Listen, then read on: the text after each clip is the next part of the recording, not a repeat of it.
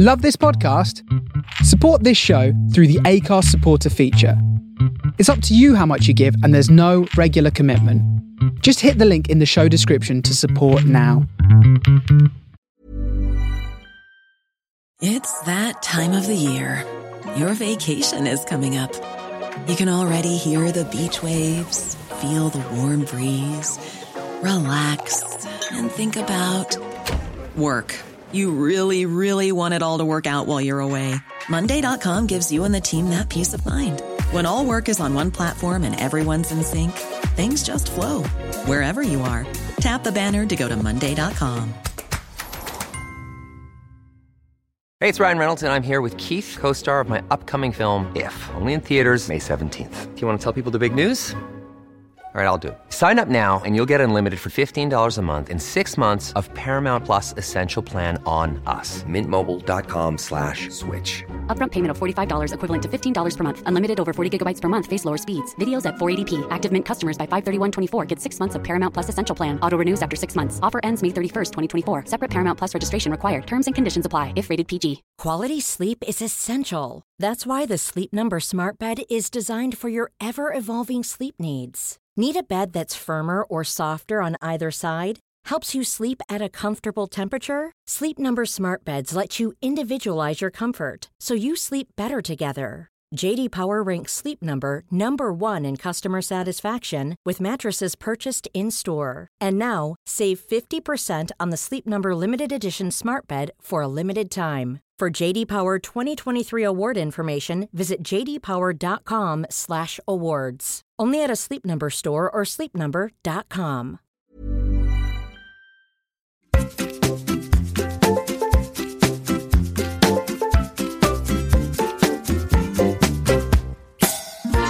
Welcome to Hoovering, the podcast about eating. I'm Jessica Fostekew. Here I'm joined by an interesting soul for snacks and sometimes full blown banquets. We share conversation and confessions, not just about food, but about gobbling it up, or if you will, hoovering.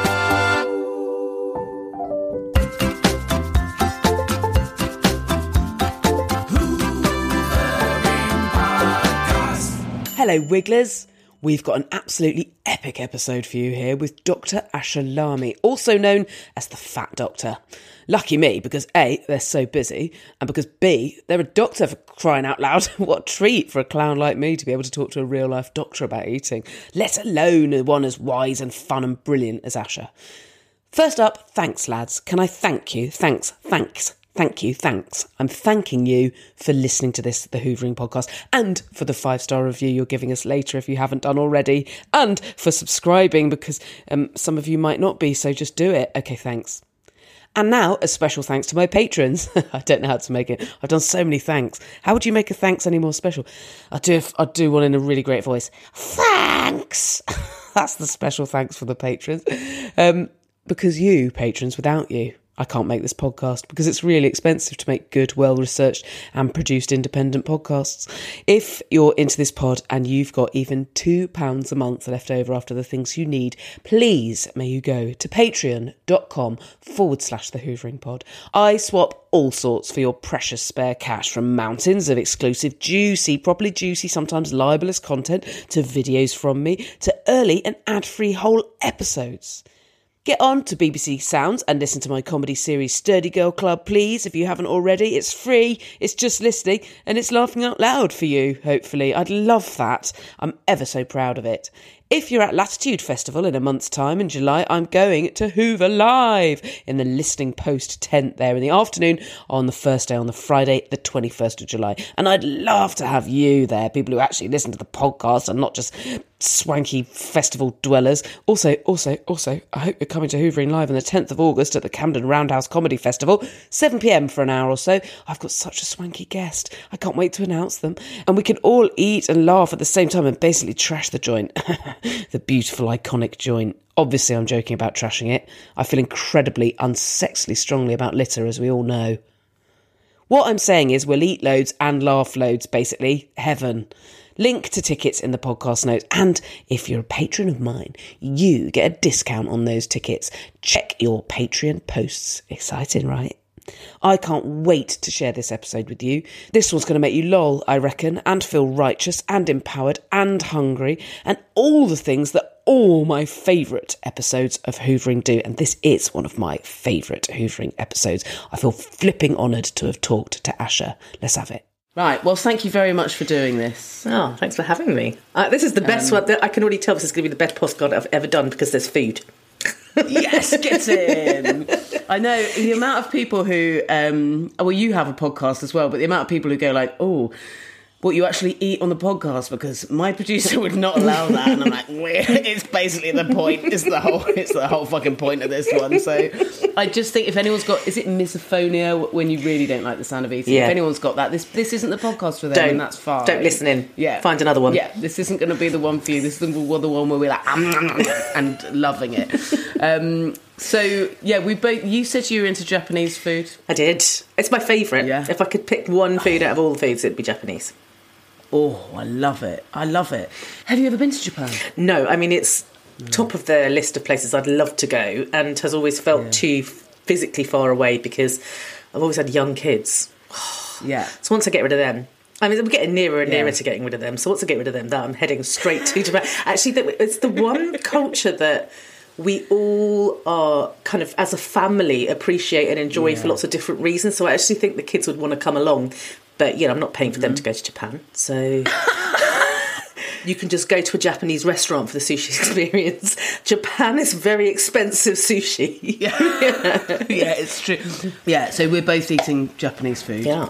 You've made yours in an emergency. emergency making i wouldn't normally it's not like i like you know Yeah. i wouldn't if i had a choice i would totally get you know takeaway but Mm-hmm. i went to order it and found that it wasn't open on a monday and i'd never ordered on a monday Oh, no. before i know Yeah. it's outrageous and i'm so craving sushi now that nothing will do oh, So I'm gonna- sorry. Shall I pretend? Shall I pretend that mine's gross? no no no it's fine i'll just get some tomorrow it's fine it's not a problem okay, good. Okay, okay, it's good. not a problem Um, yeah, it's funny, isn't it? I, I have um, never had a sushi place in Lewisham, where I live in South East London, before. Um, we, it's possible. It's been possible to order it from uh, Greenwich. Uh, you know, Yeah. it's not been a million miles away. There's been sushi in my life. A place called the Sushi Co. It's been one of those shop fronts that's been threatening to open for like. Nearly a year, it feels like. It's Oh. a very stop-start approach to the opening of this place, and then it wasn't clear from where it was whether it was going to be, you know, a counterfront. You take. I've made that sound like a drug running. You did make it sound like they were I meant- laundering money. No, yeah, I, what I meant was a takeaway Right. or somewhere you could sit in. It's opened. You could sit in it. Oh, it's nice. lovely. They make everything, as my son would say, by scratch, right in front of you, and um, it's flipping delish. Mm. Lovely. And um, yeah, it's going to be very hard not to get that. It's going to be very hard not to get it all the flipping time. Mm. Um, yeah, they're lovely. My favourite Japanese restaurant in Edinburgh is called Kenji, and it you it's in Stockbridge, and it's it's you wouldn't notice it because it's in the basement, um, and there's a shop up, and you have to go down into the basement. One of the best, oh well, it is the best EC restaurant um, I've ever been to. Actually, I love it so much. It's very reasonably priced as well. It's like a hidden gem, so I don't like telling people about it because I'm afraid that. I love the way. I like, it sounds like they've tucked it away like an 80s gay bar.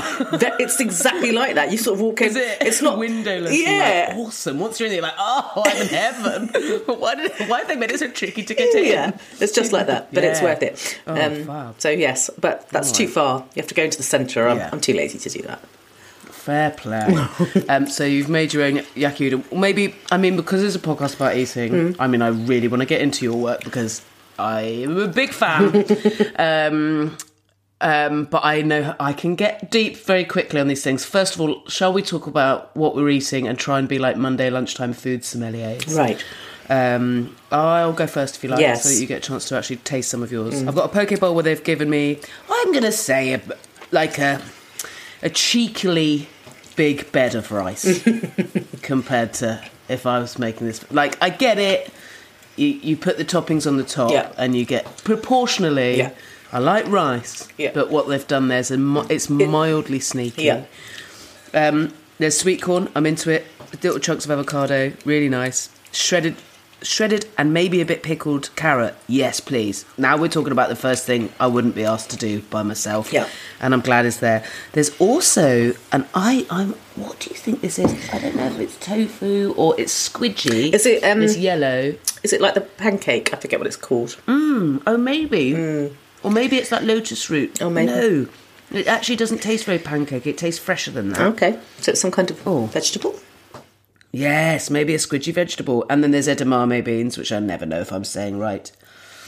Um, yeah, and and on the top is which I've never had with a poke bowl before. Normally, I just go big on the salty, on the soy, and on the um, on the like vinegary salty dressings. But they've put they've put on what feels like a normal vinaigrette. Like this is a some kind of Western salad Oh, and um, it's not not lovely. it's okay. It's okay. Everything's okay. I failed to mention the actual salmon. There's some massive chunks of I was gonna say- sashimi on the top. Yeah. Otherwise- I haven't ordered a vegetarian one. no. Not that I never would, but I really love salmon. I really love salmon. Me too. I think I'm all. I love veggie food, but I wouldn't have Mm-hmm. vegetarian sushi because I think the whole point for me is, is the salmon and the other fish. Yeah. But it's always been that salmon for me. Um, yeah. I felt like that. My partner's um, vegetarian, Right. And so we're vegetarian at home unless we, if we're cooking. yeah. I am, I mean, as well. She is everywhere. she does it. She manages to do it absolutely everywhere. Um, she made sushi at home once, Right. from by scratch, and it did woo me round. It had um, the the standout things were not the bits I'd expect. I'd expect to like the kind of like big umami tofu elements, but the bits that the bits that blew my socks off were. She did a kind of like there was a very fresh, crispy a- apple element, Oh. and there were some really tiny, thin slices of celeriac that were fit as well. Oh, nice. There, it was a night that was, and I'm not, and I've never even seen that as an option actually in a Hmm. sushi restaurant. I don't know where she got the idea from. That was lush. But don't you think vegetarians are quite good at sort of making, well, obviously making vegetables the, the main attraction, which is like the amazing thing about. I think people who make vegetarian food who don't who don't live the vegetarian life, as it were, Yeah. they don't get how amazing vegetables can be when you want them to be. But yeah, sushi is my Mm-hmm. Yeah. one weakness. I couldn't do vegetarian. I could do vegetarian everything else. Mm-hmm. Italian, not problem. Could live without meat, but I can't live without raw salmon. There you go. That's my one weakness. Well, next time we've got a job interview and they're like, "Tell us your one flaw." Oh, all right, that'll be it. We can both confess. That's my only flaw. Yeah. Imagine if that was it. That's actually my only. That's the only thing I ever get wrong. Yeah. Oh wow. I'm, I'm not. I'm not one for lying flat out like that. No.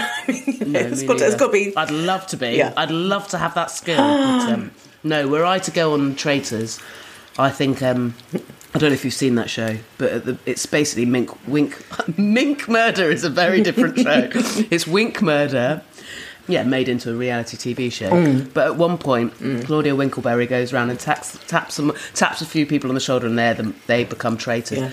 I know that if the lights came back up, we all took our masks off. If I'd been tapped on the shoulder, I'd genuinely probably be physically pointing at my own face and grinning. Like I cannot. It's me. I Either that or be the uh, like I'd be playing the best game ever and try and make everybody do it, so that we had no way of knowing who'd been picked from the second that the masks came off. Yes. Um, please, may you tell me about your lunch? Right. So I had to panic. I thought I'm not going to eat. I mean, this is going to be what kind, what kind of guest would I be if I didn't bring food? So I went downstairs and thought, what do I have in my cupboard? And I always have udon noodles in my cupboard.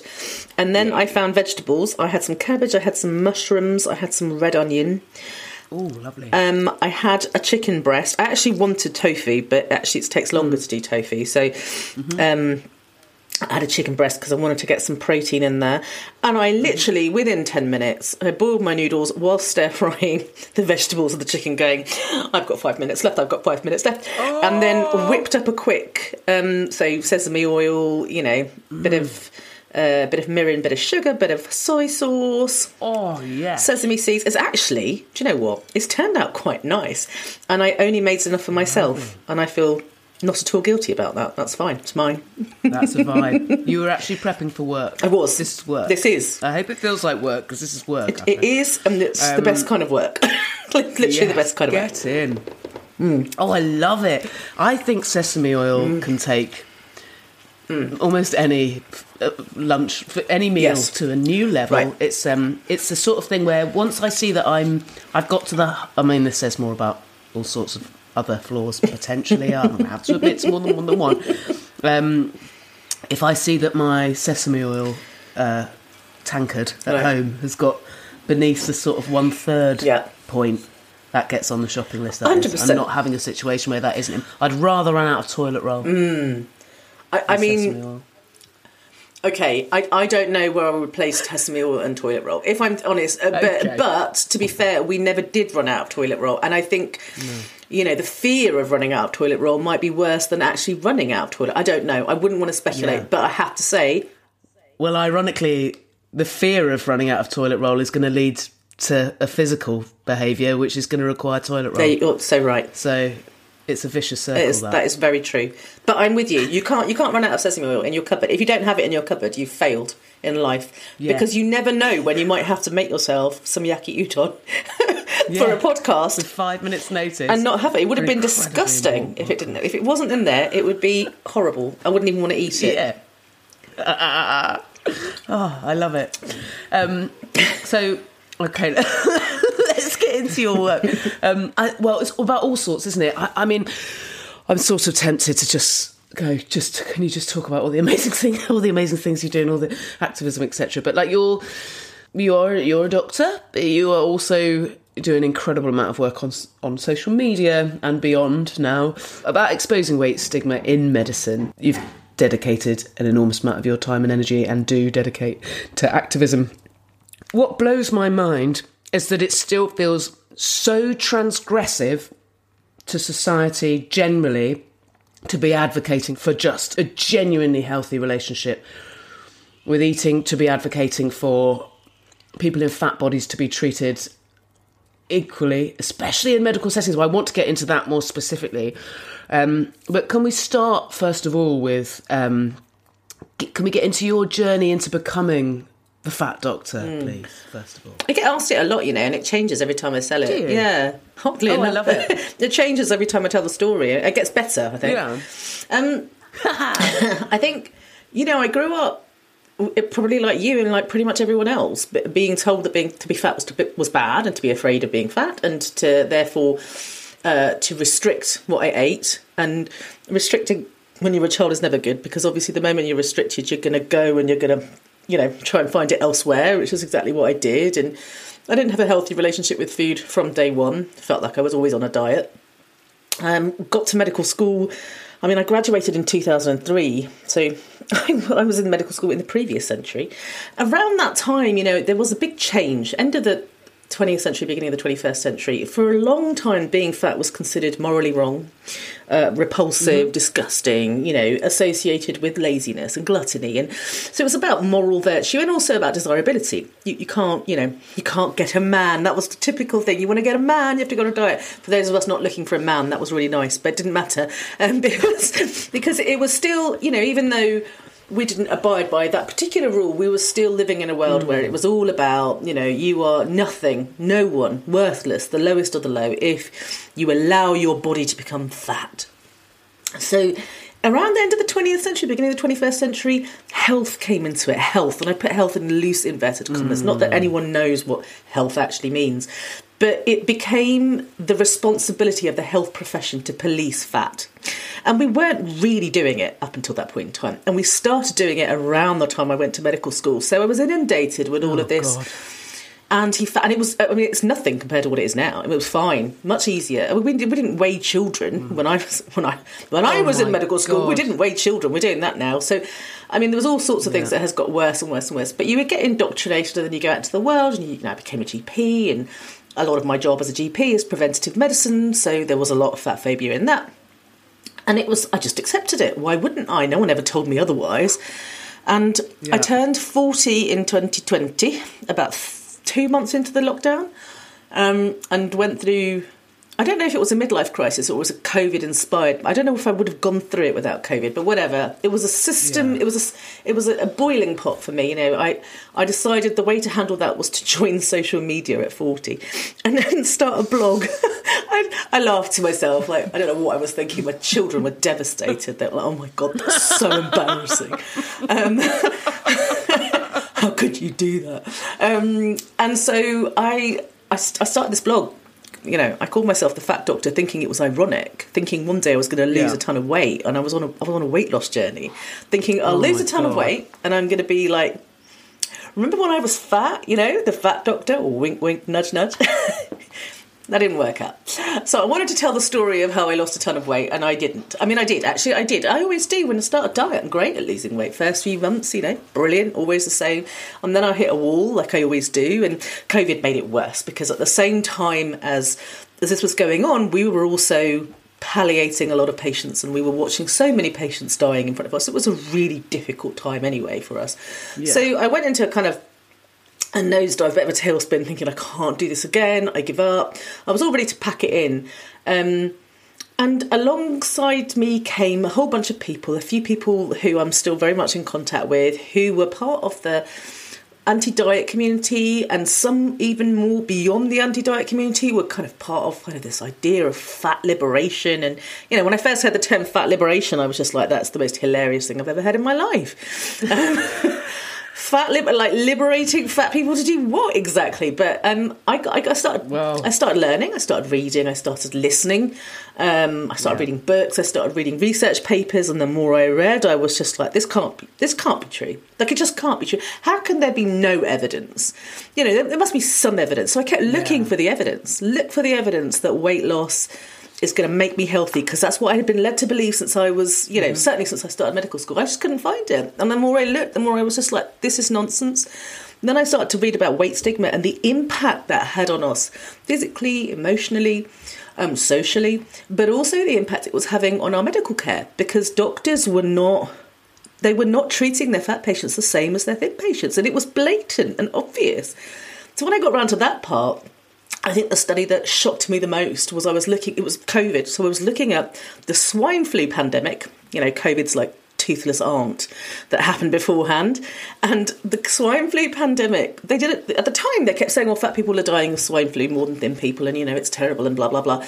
I remember working through swine flu, so I remember it. I was a GP at that point in time, but then uh, it must have been seven years later. They brought up brought out a paper that looked at the link between fat people dying of swine flu, and what they found was that it was all about delayed treatment.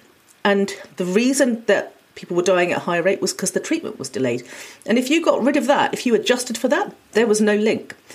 So I remember reading. Because you'd go in with symptoms of swine flu, Yeah. and the doctor would be like, let's sort this fatness out first. Quite well. I mean, there's so many reasons, and the problem is, of course, the study doesn't look at the reason. And it wasn't looking Yeah. for it, so we don't know the reasons. But just looking at that thing, you're thinking, why on earth was treatment delayed in fat people from a virus, a pandemic? There's just no reason that should happen. There's just no. I can't mm-hmm. think of one good reason.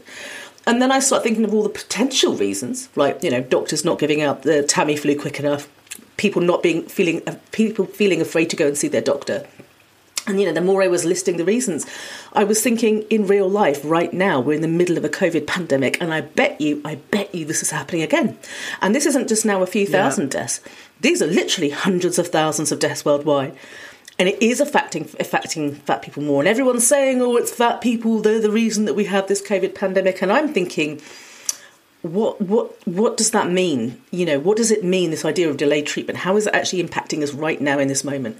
So i guess that kind of galvanized me and that's probably why you know maybe if it happened at a different time in my life or a different time in the world maybe i wouldn't have been so i don't know uh, like I, I wouldn't have so much zeal and passion, or I wouldn't feel so consumed with it. But I, I just, I felt it began to consume. I couldn't. I felt like I couldn't think or practice or work in a world where life was just this unfair, and I had to do something about it. And my idea was go find someone that's doing something about it and join them. You know, be in the background, be be a supporter. Yeah, yeah, yeah. So I, I went looking for them. Where are they? Where are all the doctors? Kind of going. This is a bit unethical and illegal, isn't it?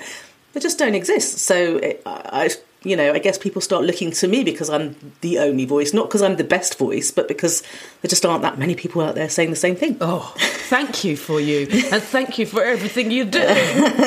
um, it's oh, it's boggling. I hope you're not the only one for for long. You know, because it's well, as you said, there's so much, such deeply ingrained learning from birth, as you said, that it does feel like when you get your head around. I try on this podcast to be really genuine, open book on pretty much everything. Like I, the most ethical way to eat, the most in, least environmental impact way to eat, like um, stuff around class, stuff around uh, privilege. I, I, try really hard to get lots of different voices represented. The one thing where I that I will not countenance giving any voice to on this is um, anything pro diet, and I suppose it's intrinsically connected, but anything fat phobic. Um, because when I broke that seal, it felt like um, oh well, an epiphany, mm. like a euphoric yeah. epiphany. Not that it worked like that, no. and I was suddenly cured of all my internalized, all my self-loathing, etc. I'm on a long journey with that, but like it all tied in. It all happened at the same time to resolving, you know, having hugely brilliant my learning my education the same one for me it, it pulled me out of a lifetime of really disordered eating and it's like Wow. Grandioses. Yeah, what would you sound like if you said it now in a big boy voice? Grandiose. It's that time of the year. Your vacation is coming up.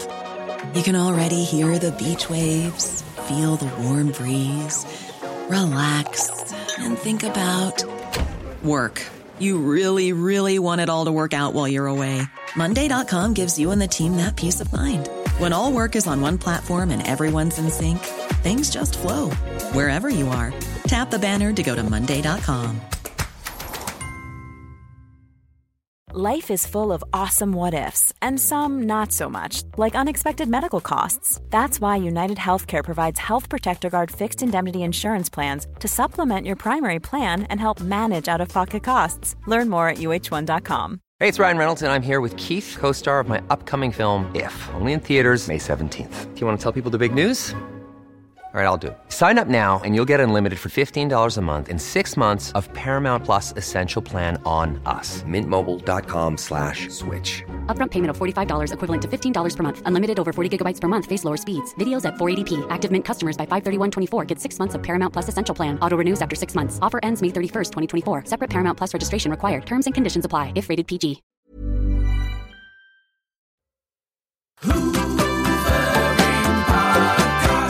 I am interrupting this amazing episode with uh, Dr. Asher to address some of your brilliant answers to my listener questions.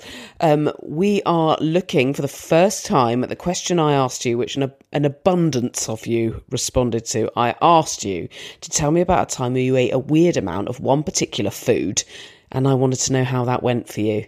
This was inspired by um, the fact that I recently recalled when I used to work, I used to read the traffic news on the radio, and I I was basically I was either very busy or very bored, and um, I enjoyed doing it for some of the stations more than others. Um, I, as a dare, not by anyone else, purely a dare for me by me, I delivered perfectly, I might add, with complete clarity, an entire traffic bulletin on LBC with um, nine cherry tomatoes in my mouth.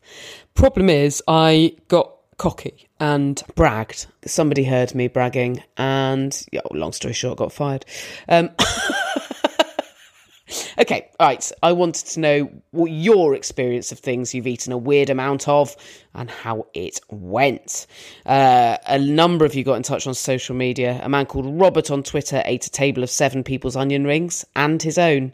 Accidentally ordered a side of onion rings, not realizing an entire table full of people um, who didn't even like onion rings were all about to get onion rings as well. He ate a total of 27 onion rings. How did it go? He says, I still like onion rings. Love to hear it, Robert. Tessa, she found uh, a bag of eight satsumas in a corner shop in Newcastle for 8p. She bought two bags and um, I worked till 4 pm. By 5 pm, I'd lost my voice, completely gone. It's the acid, apparently. God, that's bad. Oh, I hope the people who that's um, really important for, like who really need their voice, already know about that, like Rishi Sunak and Adele and Tina Turner. Oh, we've had a wonderful uh, voice note from Hannah. Oh, I love a voice note. They're my fave. Let's go. When I was pregnant with my daughter about nine years ago, I had a thing for co op red velvet cake. I must have eaten a red velvet, one of the small red velvet cakes, every day. I then did a poo that was red. I absolutely went nuts, freaked out, spoke to my midwife, rang the doctors, and they were like, Yeah, it's because you're eating too much red velvet cake. Try eating some broccoli. And it literally looked like I'd shut out a red velvet cake. Yeah, I mean, was it? It was basically a beetroot effect, was it? Oh my goodness, crumbs! Lovely. Thanks, Anna. Thanks for sharing. Thank you so much if you got in touch with any of these brilliant stories. I loved them. Keep an eye on at the Hoovering Pod on Instagram and Twitter, where I will be firing more questions at you imminently. In the meantime, let's get back into this brilliant episode with Dr. Asher.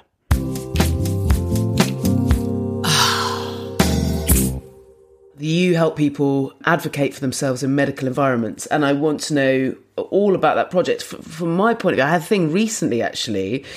I'm small fat, which means uh, if you're listening and don't know, it's like, and, and you can correct me if I'm wrong on any of this, and I'm right in if I don't get corrected now, anyone listening, but I, I think that's right. I'm like in the category of size 14 to 18. I can shop in normal shops. I'm incredibly privileged. I can fit in most seats. I don't face abuse in public. I'm really, really, really privileged. Um, but on a BMI chart, I'm still definitely categorically well into obese. So, by my own, many of my friends and family's definition, I am diseased and I am unwell. Um, for me personally, I'm fully aware I'm both mentally and physically the healthiest I've ever been, but that's because I've made my peace with my body. Anyway, um, what blew my mind was I've got myself to the point, so I really, really love weightlifting, nice. all the different sorts. I flirt with them all. Um, I love it, it brings me incredible joy and the sorts of feelings of achievement I never thought I would get from anything other than my career or my family ever. I love it. What part of it for some of the competitions I like joining in with means being weighed to be in certain to know what category you're in in the competition. Now, um, for years I was like, well, I won't compete because it's not worth it for me because I know what happens to me if I get weighed. Over the years, with a lot of work and a lot of you know experimentation in very safe settings with just me and a coach, I was like, I've actually at a point where I can weigh my. I don't do competitions all the time either. I probably do sort of three or four a year. Um, I don't attempt to. Part of it is I know I can. I don't attempt to change my weight in the run up to a competition. Um, it just is a number on a thing that puts me in one group or another, and that's that. Um, and um, yeah, and what's and what's really interesting is I now have had probably four, maybe five experiences of doing competition and being weighed before it and been fine. I knew what was coming. I prepared myself. I had an eye on myself. I was watching for behavioural change. Watching, I, I heard a voice. I still hear a voice going, "If you did this, maybe you could do this." Uh, I don't do it, and that's that. I got weighed recently in a medical setting, and what I think is mind blowing is that the only place left, and in my very, very privileged position and privileged body size, that I don't feel safe, actually, and that I feel, I'm going to say scared, actively scared, is at the GP's or at the hospital. I had an appointment recently for a gynae thing. I wasn't going to not go. I'd been waiting for the appointment for a year. It's something that's got absolutely fuck all to do with my weight. Um, and I got in there and was weighed. And I I didn't see it coming. I wasn't brave enough to advocate for myself. I went along with it and got weighed and listened to the lady say things about my weight. Um, almost looked confused because I think she was weighing, she was literally weighing up psychologically, looking at me whether or not to say something about my weight. Um, I, she could sense I was uncomfortable. I was trying not to cry. It was really obvious I was trying not to cry. I didn't want to be wet. It was also a very busy corridor. Like that, nothing about it was done well. I didn't think of it again until a fortnight later. I was like, "What is going on with me? My mental health is the shittest it's been in ages." I found myself crying over nothing. I found myself the noise to disordered eat in my mind was louder than it had been for years, including an entire pandemic. Um, so I've had so many instances. I've been. I listen to people talk about their disorders. I put myself in triggering situations because of this podcast, because of the type of PE I love all the time. Nothing had got me like this. It fucked me up. Is the only objectively way to put it. It really, really made me want to. And ironically, because their intention is to make you want to lose weight, my choice of disordered eating often makes me fatter. So, and they triggered me into really wanting to binge. It was like, what? Are you thinking what relevance could there possibly be to my weight to that medical appointment and it does you can i can fully understand why people go well i'm just not going to go to the next one because of how that made me feel isn't that mad I mean, yes, it's mad. When you think when you describe it like that, you just think you say, "Well, it was just getting weighed," but it wasn't. Because here's the thing: um, I always say to people, "This is about consent." Um, Yeah. To be weighed or not to be weighed is a consent issue, and it is a consent issue that is extremely important. Um, and and we don't, you know, when it comes to weight stigma, we we as a profession have failed across the board. And I often talk about the HIV and AIDS stigma. Um, You know, those of us who are old enough to remember AIDS from its beginning, from its you know from the early eighties until now, the the things that that the medical professional professions did to HIV sufferers is unconscionable. Can't, you know, there are there are films about it now, documentaries about it. It's it's horrifying. Um, but even as early as the sort of sort of 1984, 1985, the international health organizations, the WHO and all the other international health organizations said stigma is a problem. This is going to hmm. stop people from accessing care. And we can't fix this problem unless people access care. So we have to address the stigma. As early as the 1980s, when when care was shocking and prejudice was rife and you know we're not talking about like the late 90s we're talking about when people hmm. were dying of aids every single day as early as then they were talking about stigma weight stigma hasn't ever been discussed on an international level ever. And we're not thinking about like you say the psychological impact just of being weighed. Simply stepping on scales in a medical environment. Like you said there are other places where perhaps you feel safe. Me personally i can't step on scales. At the moment i'm not at that place but um, you you can get to that place. Like you say i mean you're you're competing now in a way that actually a lot of people do restrict and do do a lot of unhealthy things prior mm-hmm. to a weightlifting com- competition. You're saying not only can you weigh me, but I'm not going to do any of those things. That shows deep growth and personal growth. I mean, you know, you have clearly handled your business, as it were, and you are pretty clearly in a mm. good place. The moment you end up in a doctor's office, you are at your most vulnerable, you are at your most weak, and you've lost all agency. And the thing about hmm. consent, the thing about autonomy, the thing about the right to consent is you don't just need information, you need agency, you need the power to say no. You have to be in a place not only where you are able to say no, but where you feel that you have enough agency and power and autonomy to be able to say no and for it to be heard. And when you're stuck in that corridor or, you know, in that little room and they've called your name, and the thing is, they call your name and you think you're going to see the doctor and you're like, woohoo, because it's quite early. And then they just see, they just bring you in, they go, we're just going to do some, you know, your weight and your height and your blood pressure. And you just think, mm. oh no. And what do you do? Like you are frozen in the spot. just you just did do it. I think half the the fuss I was in afterwards was like, I was 39. Why didn't I just say, at least say, oh, can I check what relevance my weight is to what's happening to me today? So- I wish I'd at least said that. Absolutely, and that's where I got the idea to do this this idea of a campaign that was hashtag No Way, because Yes. you know, a because it's a pun and I'm very punny, and b because if there's one thing I want to empower people to do, first and foremost, is to say no to being weighed, and I don't just mean that, I mean everybody. Everybody Yeah. needs to be able to say no, no, thank you. It's not necessary. There are literally a tiny, tiny handful of, of situations where it's necessary. And really, it's only if we're dosing you for a drug. And in those con- con- Right. conditions, you can totally do that in, in not in a hospital corridor. You can do it as a blind Mm-hmm. weight. You don't have to put someone's weight on their hospital letter. When you're getting a discharge letter from hospital now, it often has your weight in it. I mean, why? Who needs to know that? And there are so Yeah. many th- there are so many ways in which weighing somebody is damaging their health psychologically. And I'm not surprised that you felt all of this stuff afterwards because it was assault. You know, it was a form of assault. Mm-hmm. It was medical assault, and nobody understands or nobody will talk about this. But but you know what I'm saying is what why this is causing people to avoid seeking health professionals and for them to get sick. And, and it's also, unfortunately, causing doctors to ignore people and for them to get sick. And it just won't do. Yeah. It won't do. you, you're upset now. I hope everyone's listening. no, I feel better. um, it is, yeah, I mean, there's so much fucking work to do.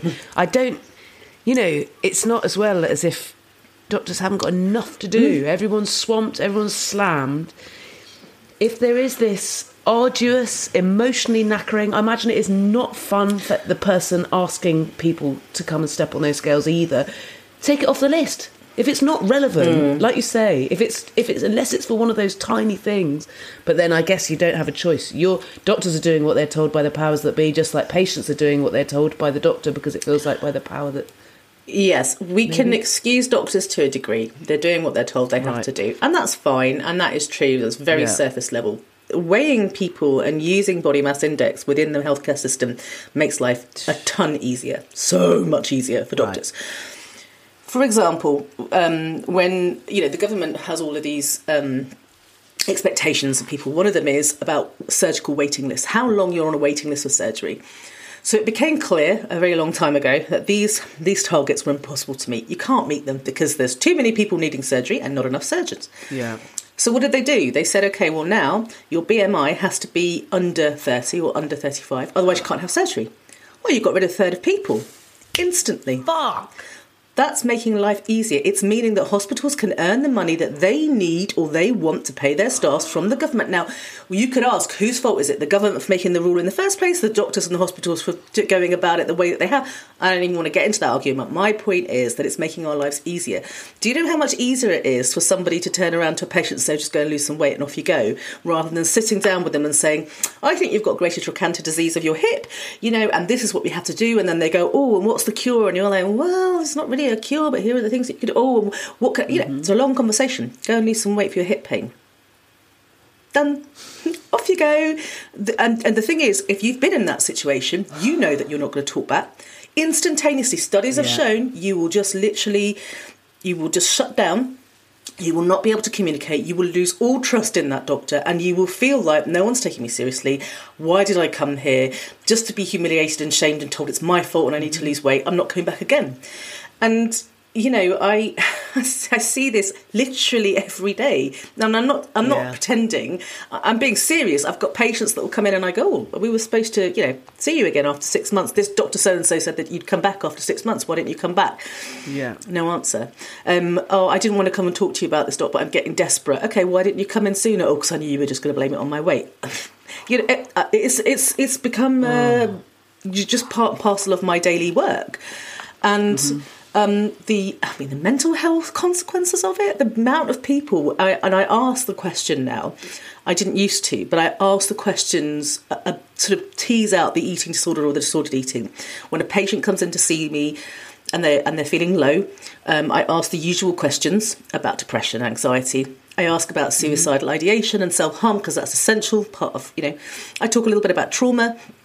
You know, you know how you know how was life growing up, and see if that gives me any clues because often there's trauma in the past. But then I will ask about how do you feel about your body, you know, and and uh, it's just every time it's the one thing that makes them cry. I have had patients. The one thing they're holding in when they come to the doctor is actually the one thing they know that the doctor isn't going to empathise with them about, isn't going to care about. Like doctors will care about most things, but not about this. Um, so I actually think it makes life a lot easier for doctors. Gosh, weighing someone and going, your BMI is showing the picture Yeah, and going, yeah, "Oh, yeah. can you lose some weight? Come back after you've lost 15 pounds. I mean, I've been told this so many times. Come back after you've been lo- lost 15 pounds. That's what doctors will say to their patients. And then people come to me and say, what do I do? And I'm thinking, did they do your bloods? Did they do your X-ray? Did they, you know, did they do what you're supposed to do? And they just haven't. They've just fobbed the patient off with come back after you've lost 15 pounds. That is dangerous and unethical. Yeah. Totally unethical. Yeah. Oh. I want to set fire to something. Okay. Okay. Um,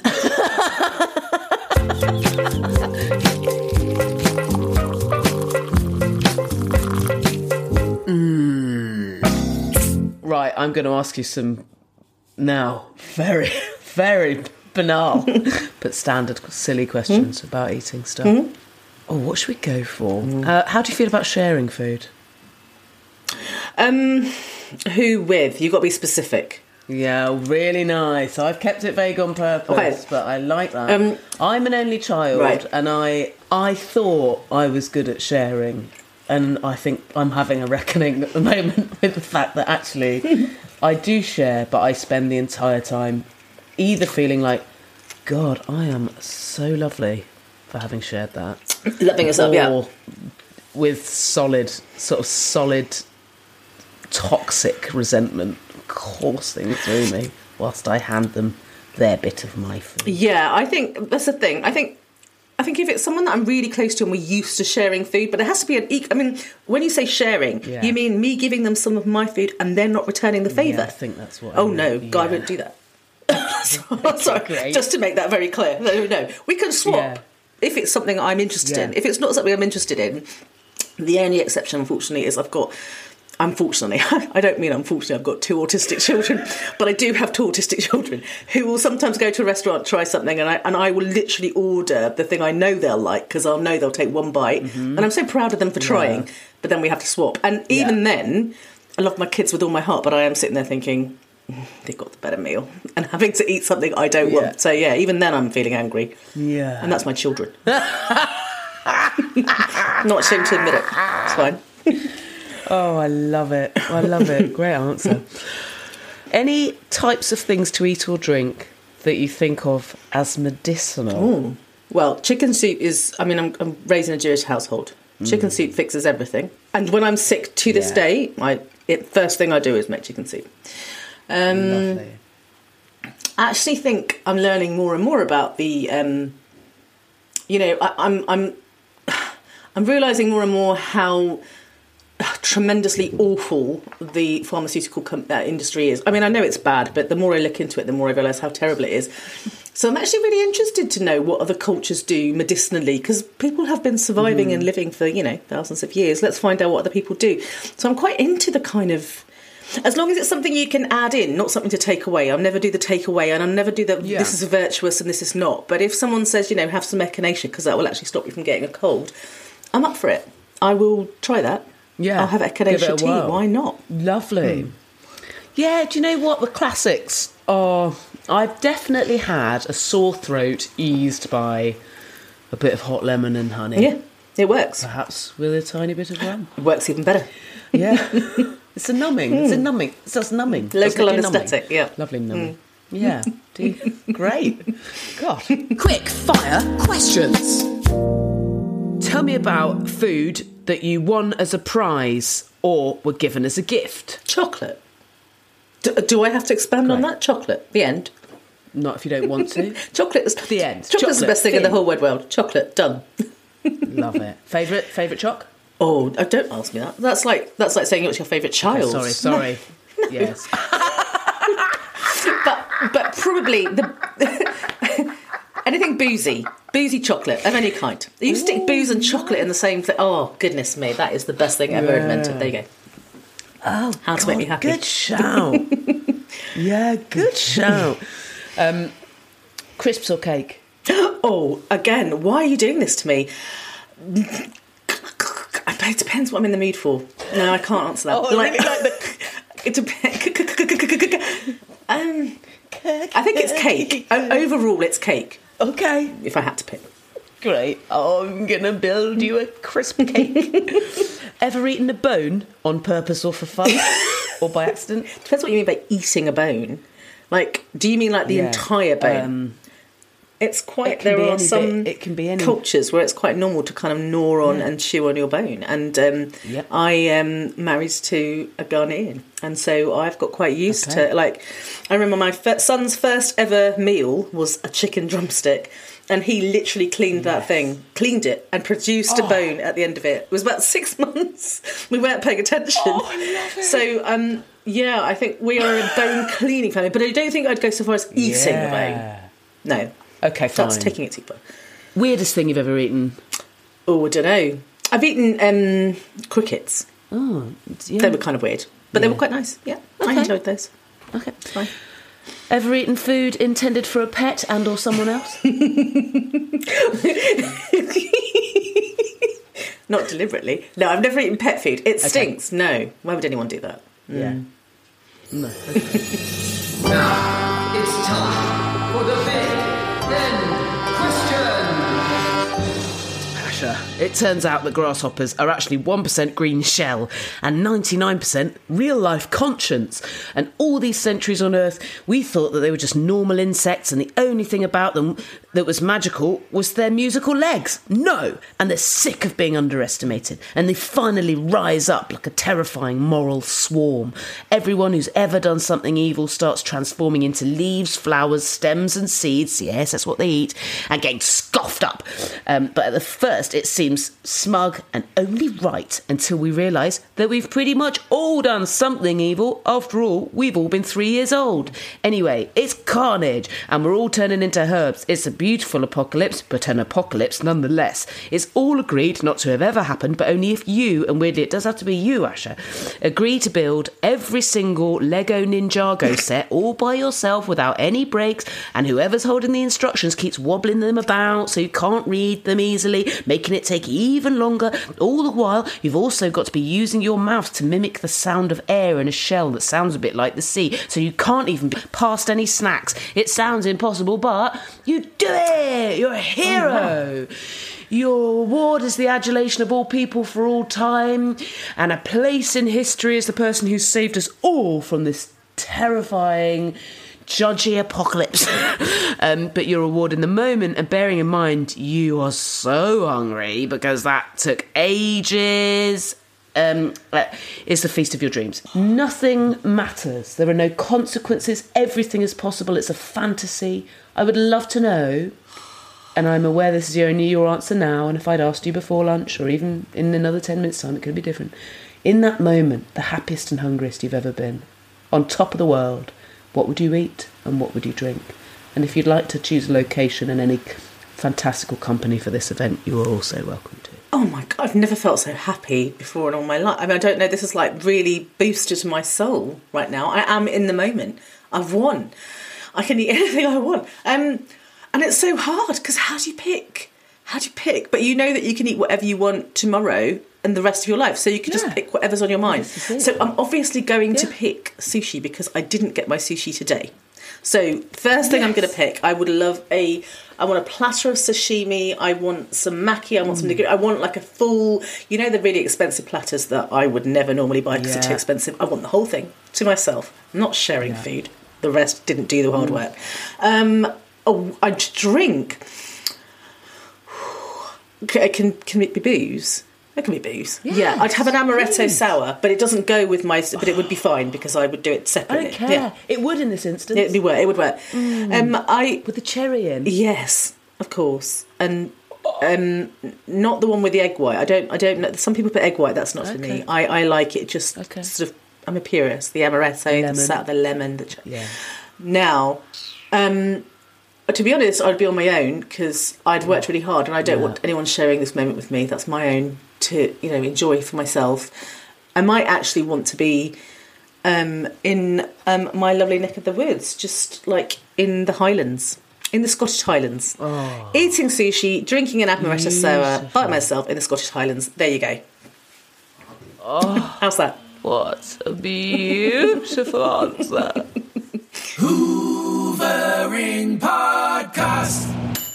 Asher is the best. What a lovely, fully whole, absolute, complete, and totally excellent episode. No, I think so. I fucking loved that one. So there. Follow Asher on Instagram at the Fat Doctor. They're always doing really interesting Insta lives and putting on webinars about things which you can sign up to. And they're so informative and engaged on there. Asher is providing so many incredible resources and listen to their brilliant podcast too, called the Fat Doctor Podcast. Why don't you come and see me do some new stand up material all over the place this summer? I'd love that. I'm doing previews in places like Oxford and Manchester and even Slovenia, uh, as well as all over London, as usual. So head to my website to see what I've got on, jessicafostekew.com. That's also where you'll find tickets to the Hoovering Lives coming up in July at the Latitude Festival and in August at the Roundhouse Comedy Festival in Camden. Follow us on social media at The Hoovering Pod. I'm on at Jessica Fostekew. Send us voice notes, pictures, WhatsApps to 07.